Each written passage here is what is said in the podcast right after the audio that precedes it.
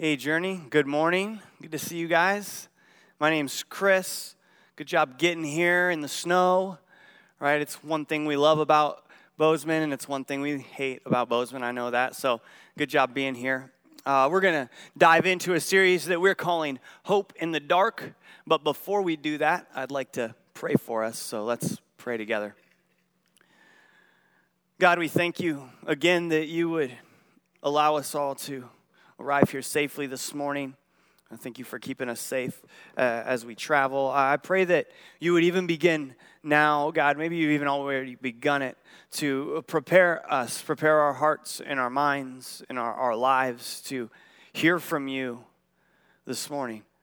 May we encounter you in, in new, fresh ways, or, or maybe even in old, familiar ways, God.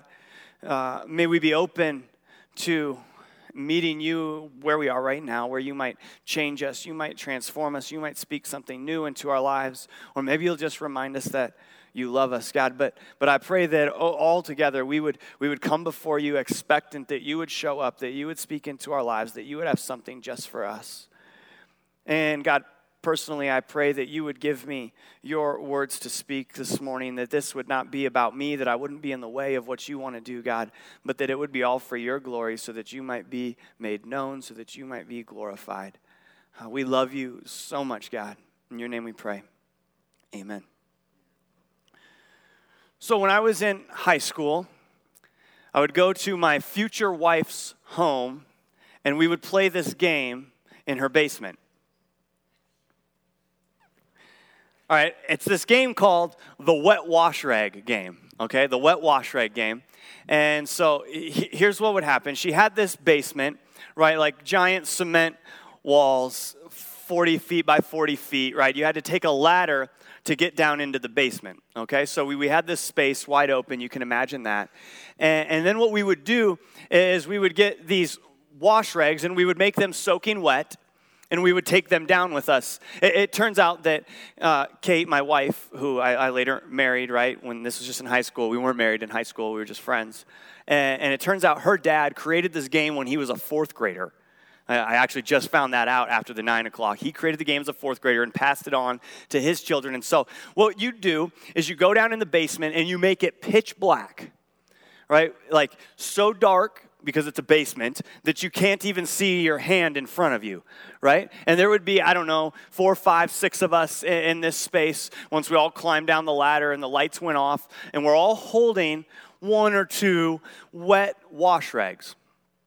And, and the point of the game was to chuck them at people, right? So, like, you would be in the basement and you would, you would have to huck a wet wash rag, and if you hit someone with it, you were out and whoever was last I mean, I guess it was a game of honesty as well.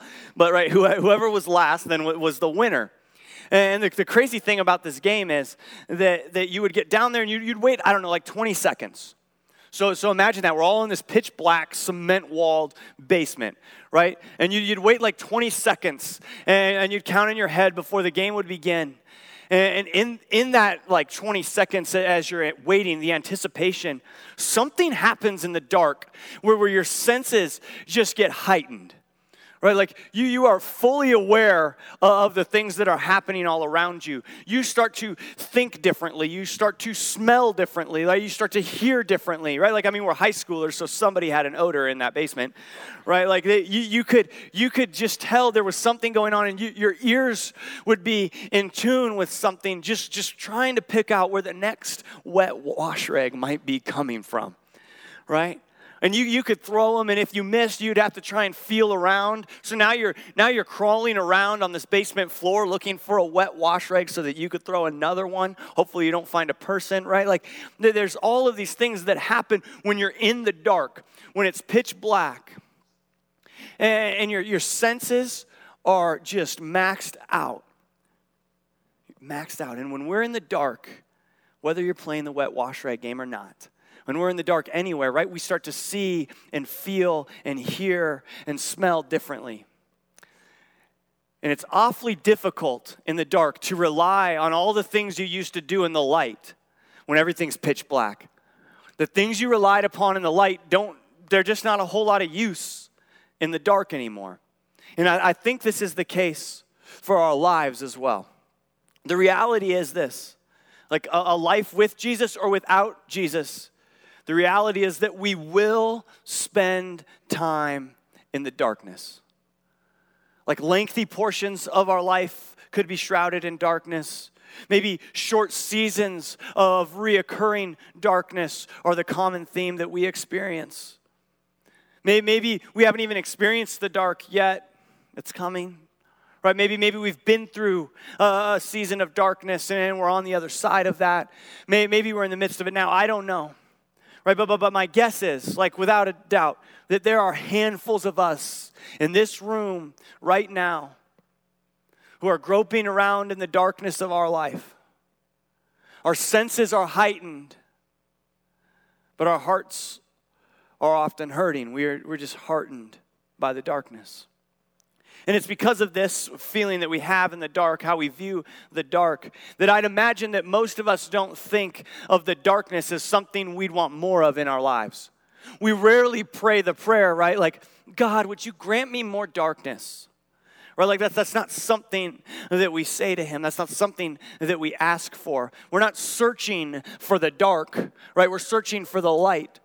We're not people who love endarkenment, right? We love enlightenment. Right? That, that's what we want to experience more of.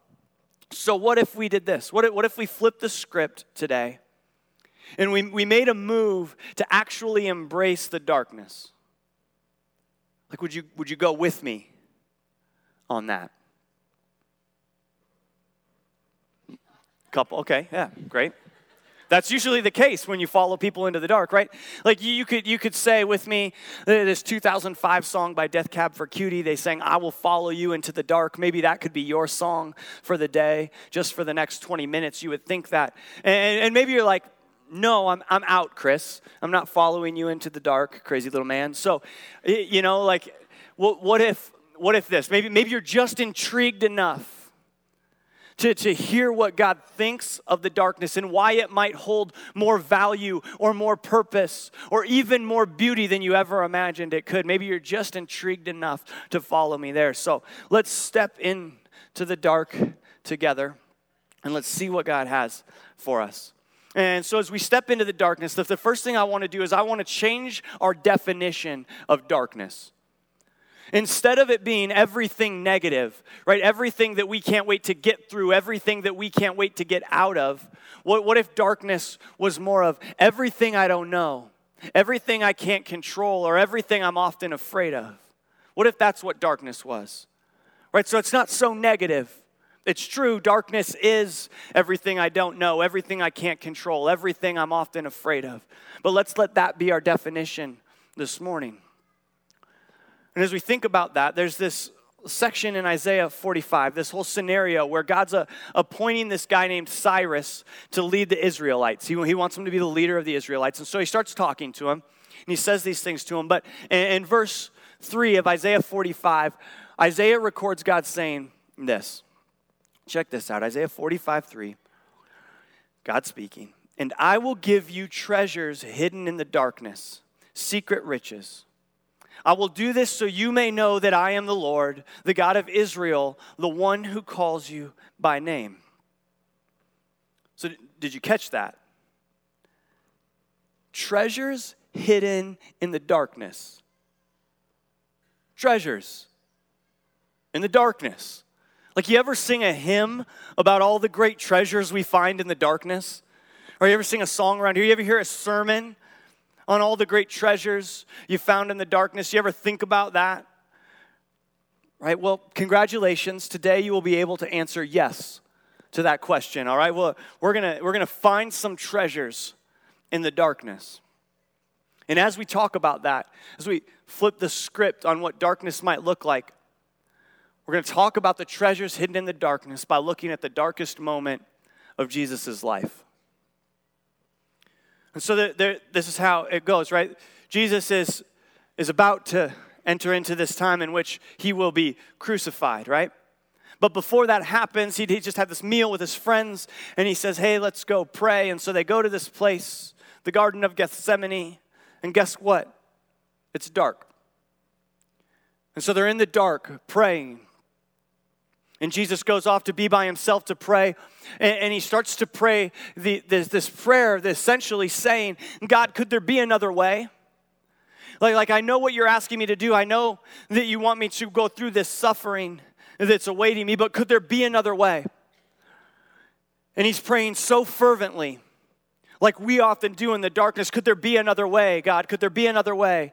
And as he's praying with, with so much passion, as he cries out to his father, he starts to actually sweat drips of blood.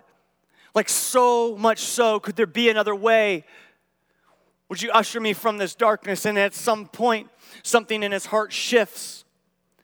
And he decides, no, that, that this is it, God. The will of the Father, that's, that's my will too. I will follow you into the dark.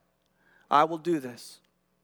And that shift takes place, and it's not long after that Jesus was praying in the dark that a bunch of guards show up to arrest him. Which is crazy to me because that's, of course, when the guards would show up, right, in the dark. We think so often that the evil ones, right? The, the, those who are against us, they're the ones who own the dark. And so they show up trying to claim that in fact they do own the dark and they arrest Jesus. And Jesus is like, Why'd you guys come in the dark? I was just sitting down there in the temple every day in the light. Could have done it then. Right? He, he's aware what they think about the dark. And he sets out to change that, of course, right? So they arrest him and they take him in before the courts and you know, they do all the questioning and all of that, and thus begins the process of Jesus' darkest moment. They begin to beat him. They begin to mock him and shame him and torture him. As they've whipped his back over and over again, they now get to this place, right, where, where Pilate's going to decide if they're going to hand him over to be crucified or set him free. And as he's trying to just be diplomatic about the whole thing, people are just screaming over and over again Crucify him, crucify him, crucify him, crucify him. And at some point, it just, Pilate can't do anything else about it, right? And so he hands Jesus over to be crucified. And as they continue to beat and torture and mock him, they give him this cross when they say, You're going to take this cross, Jesus, the one we're going to kill you on, this torture device, and we want you to carry it up the hill where you will be crucified. And so Jesus puts this cross on his back, his ripped open, whipped back. And he begins to carry it up the hill.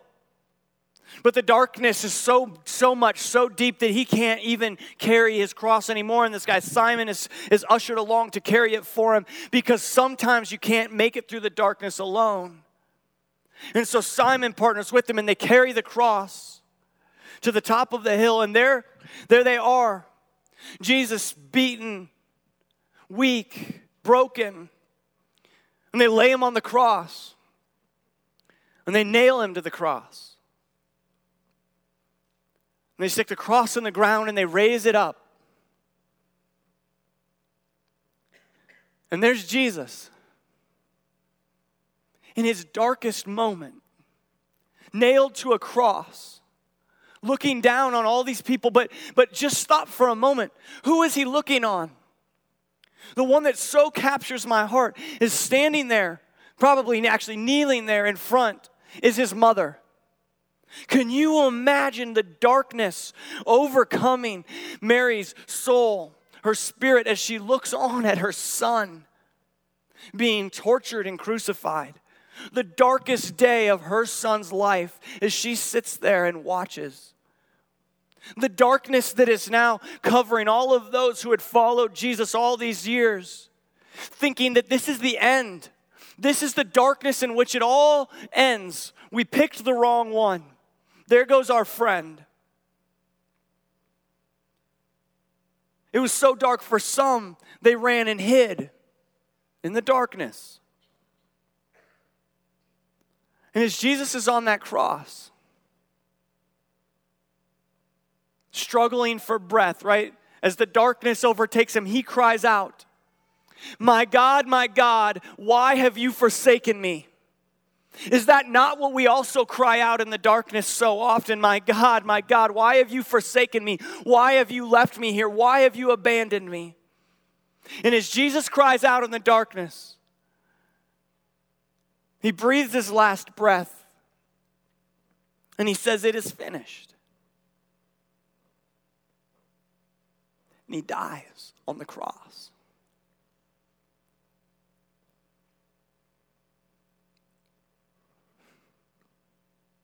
Utter darkness. And then something happens next. As Jesus is there on that cross, darkness covering all of those who claim to be followers of Jesus. And we'll pick up that story in John 19, verse 38. Afterward, right, which seems like a flippant word to use, right?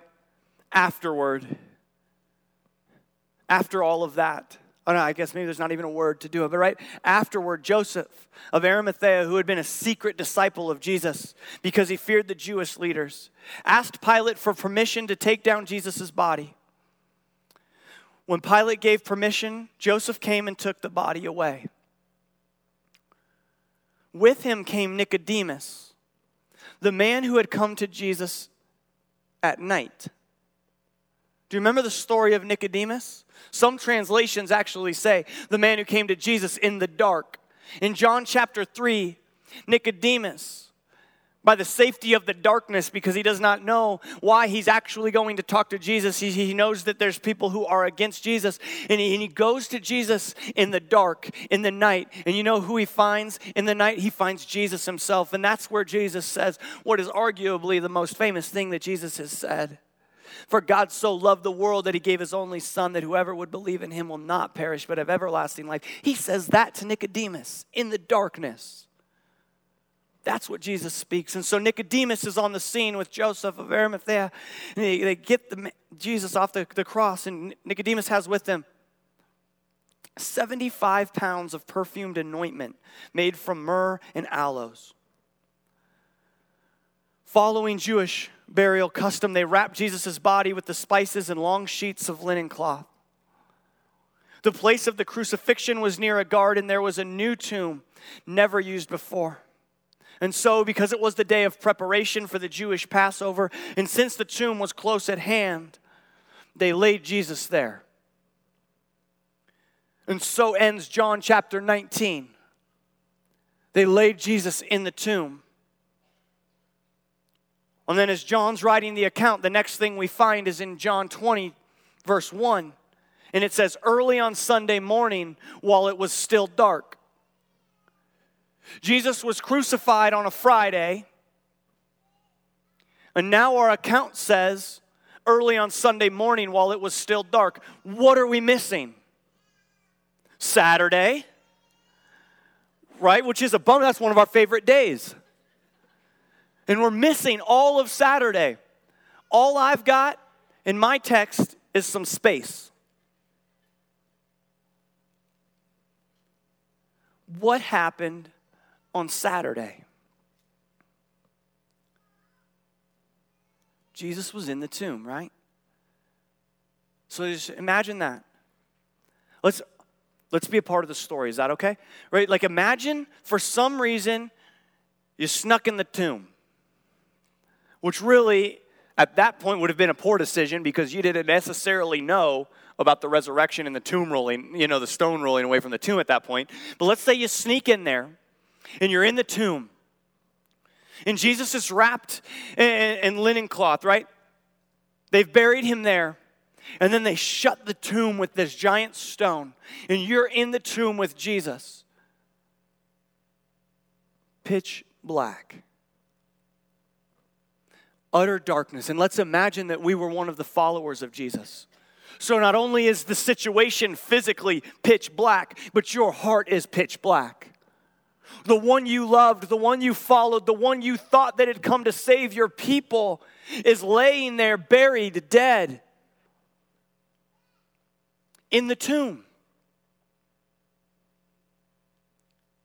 But what happens in the tomb? Right? It's just, it's dark.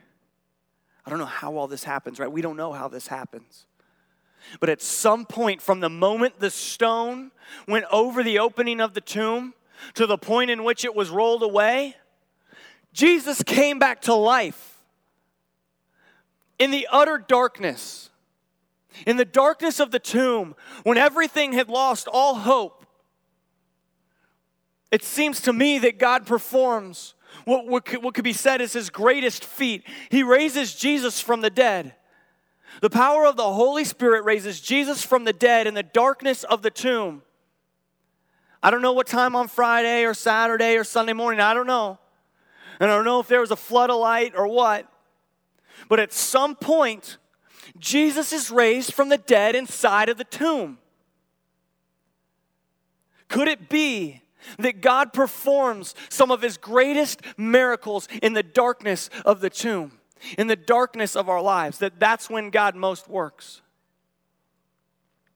Listen to this, right? This is John 20, verse 1. Early on Sunday morning, while it was still dark, Mary Magdalene came to the tomb and found that the stone had been rolled away from the entrance.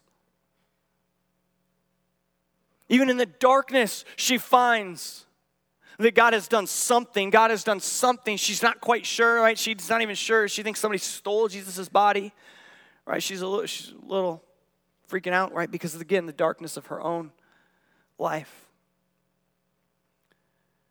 And that just blows my mind to think that one of the greatest things that God ever accomplished happened in the darkness of the tomb on a Saturday. And there, there are, are numerous benefits for sure from embrace, embracing the darkness that will inevitably cover all of our lives.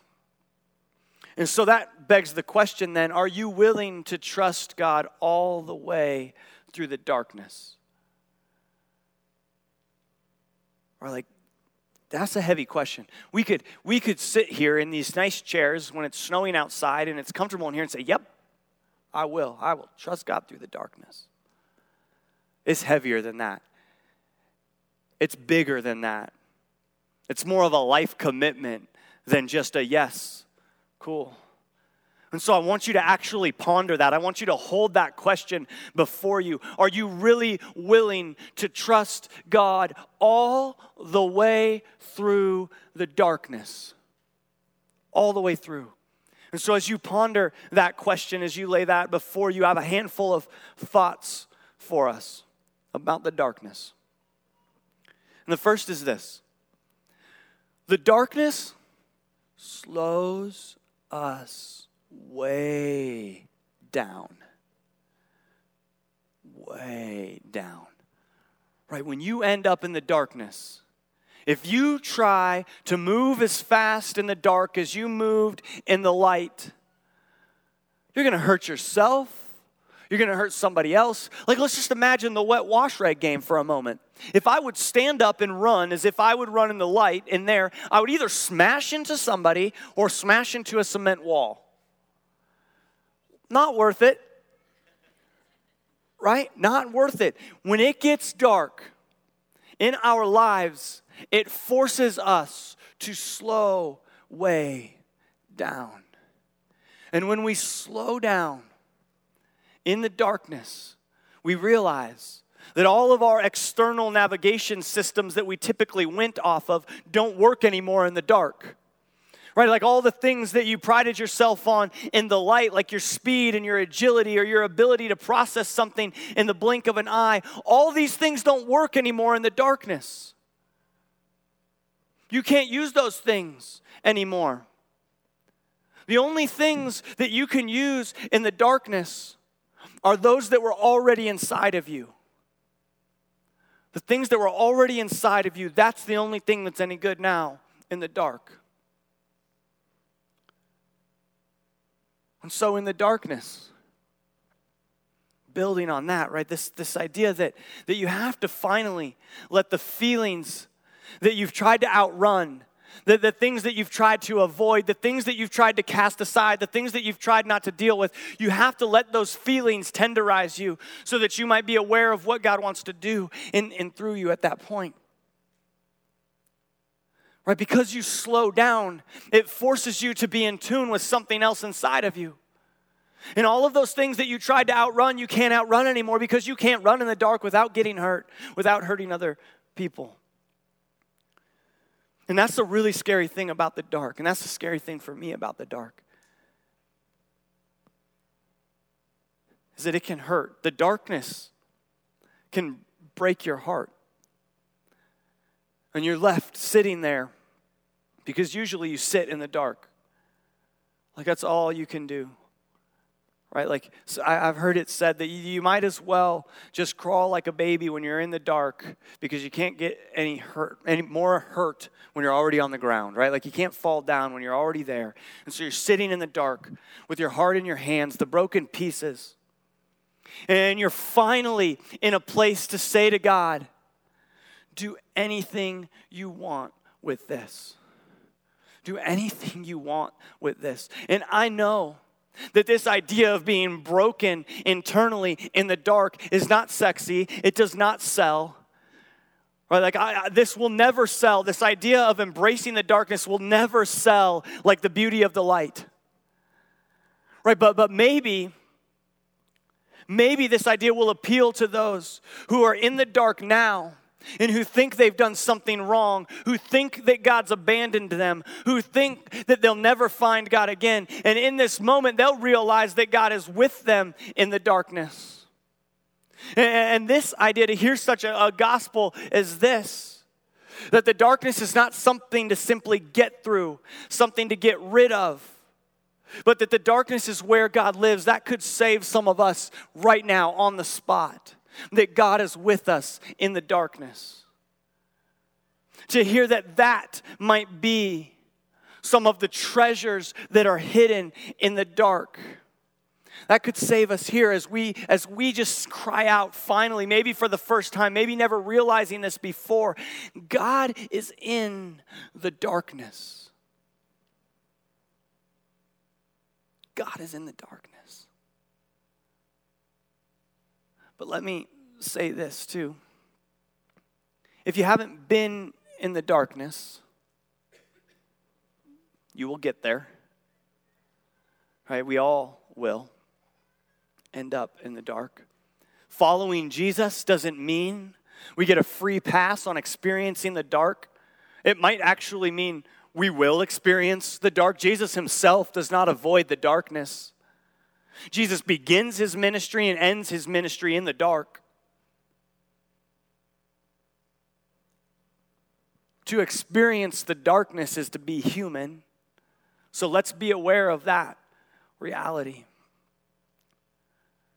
And so I'm not sure what all of this would mean for you, where you're at now, where you will be, where you've been. But maybe we need to stop asking God to remove us from the suffering and the darkness. But instead, ask that we might find him in the midst of it, that we might trust him in the darkness. Like, because maybe darkness isn't something we need to get through like a test or the flu, right? That if only we could get over our case of darkness, we'd be okay. Maybe it's not like that. Maybe the darkness really is, as the scriptures seem to attest, the place where God dwells. God is also in the dark. Because here's the thing that I believe the thing about the darkness is that we, we'd never have chosen our moment in the tomb, right? We never would have said, This is where I want to be. Uh, I want to be dead in the tomb, whatever. I don't want, I want to be covered in utter darkness. We never would have chosen that. But once we've had that moment, right on the other side of it, we would say we would never give that back. But I'm, I'm coming out, I suppose, of my phase in the darkness, as I've mentioned to many of you before, right? When, when I lost a, a boy I coached named Grady, he passed away, and it brought me to this place of darkness, a place that I still maybe have one foot in right now. And I certainly never would have chosen that Grady would have lost his life. But I would never give back what God's chosen to do in and through me, what God's chosen to do in and through the people that losing Grady has now impacted, what God would do through the darkness of my own soul in the lives of others and in the life of myself. Certainly never would have chosen it. But I will never give it back. The darkness is, in fact, a place where God lives. And that's our hope in the dark. Let's go ahead and set stuff aside. And I just want to give you some space to let that settle on your own heart, your own spirit, your own soul, whatever that, whatever that means for you. Spend some moments in reflection of a God who dwells in the darkness of a God who is, is known to perform his greatest miracle, his greatest feats in the darkness. And think about the darkness of your own life, or the darkness of the lives around you. And maybe ask that God would make you aware of his presence in the midst of such darkness.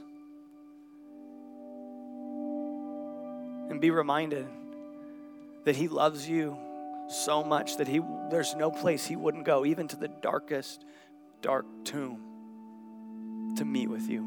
Spend a few moments and I'll close this in a second.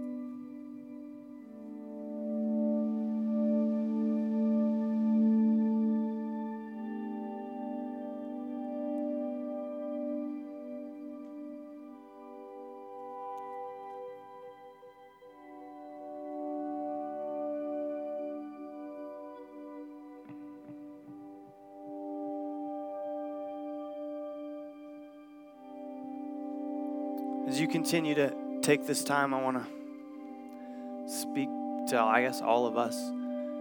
Because maybe there's some of us in the room right now who are in the midst of the darkness. And maybe you've never thought, or never heard, or never let your heart or mind take you to this place where the, the truth is that God is with you in the darkness. And so today, in the midst of your own darkness, in the midst of your own tomb, whatever that might look like, you just want to affirm before God that you believe God is with you in the darkness. And if that's something you're choosing to believe today, would you just slip up your hand? And that's, that's you affirming with God God, I believe you are with me in the dark. I believe you are with me in the dark. Right? Hands up all over the room, affirming that. God, I believe you are with me in the dark. And then there's certainly some of us here this morning who have been in the dark, but we've been running the opposite direction. We've maybe never given God even a chance to speak into our lives. We've never even thought about the idea of crossing this line of faith and saying, God, I will follow you. I love you. I give you my life. And so maybe you're here today and you hadn't really thought or heard or let your heart go to this place where you hear the story of this man, Jesus, who loves you so much that he would endure the darkness, endure the suffering, so that you might have a way to have a relationship with him. His way of saying, This is how much I love you. Let me cover it. And not only that, is he willing to die but by the power of God, He's raised to new life, and He would long to do the same thing in your own life. Take what is old and make it new, take what is dead and make it alive. And so, if you're here this morning, and yeah, you're, you're acknowledging that, that your life has been going the other direction, you've sinned, you've fallen short, you've broken down, and you need forgiveness. And you're choosing to say, Yes, God, thank you for your son, Jesus. Would you make me new today? I give you control of my life. Jesus, if that's what you want to say today, I want to give you the opportunity to affirm that as well. And if that's what you're choosing today, would you just be so bold as to slip your hand up and make eye contact with me? And that's you saying, Yeah, I'm, I'm crossing that line. I'm following Jesus today. Yeah. See over there. Yeah, right here. Yeah, see you. See you back there. See you right there. Yeah, I see you. I see you. Right there.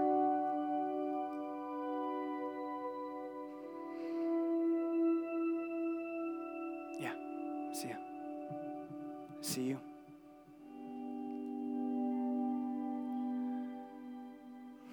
See you.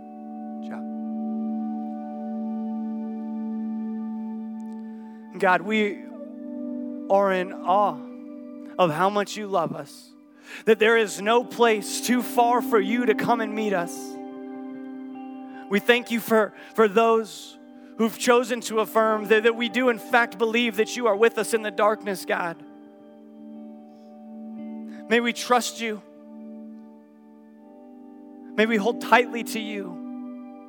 And may we let you change us in the ways you long to change us and make us new. And God, we praise you for those who, for the first time, are crossing a line and saying, My life is going to be all about following you, God.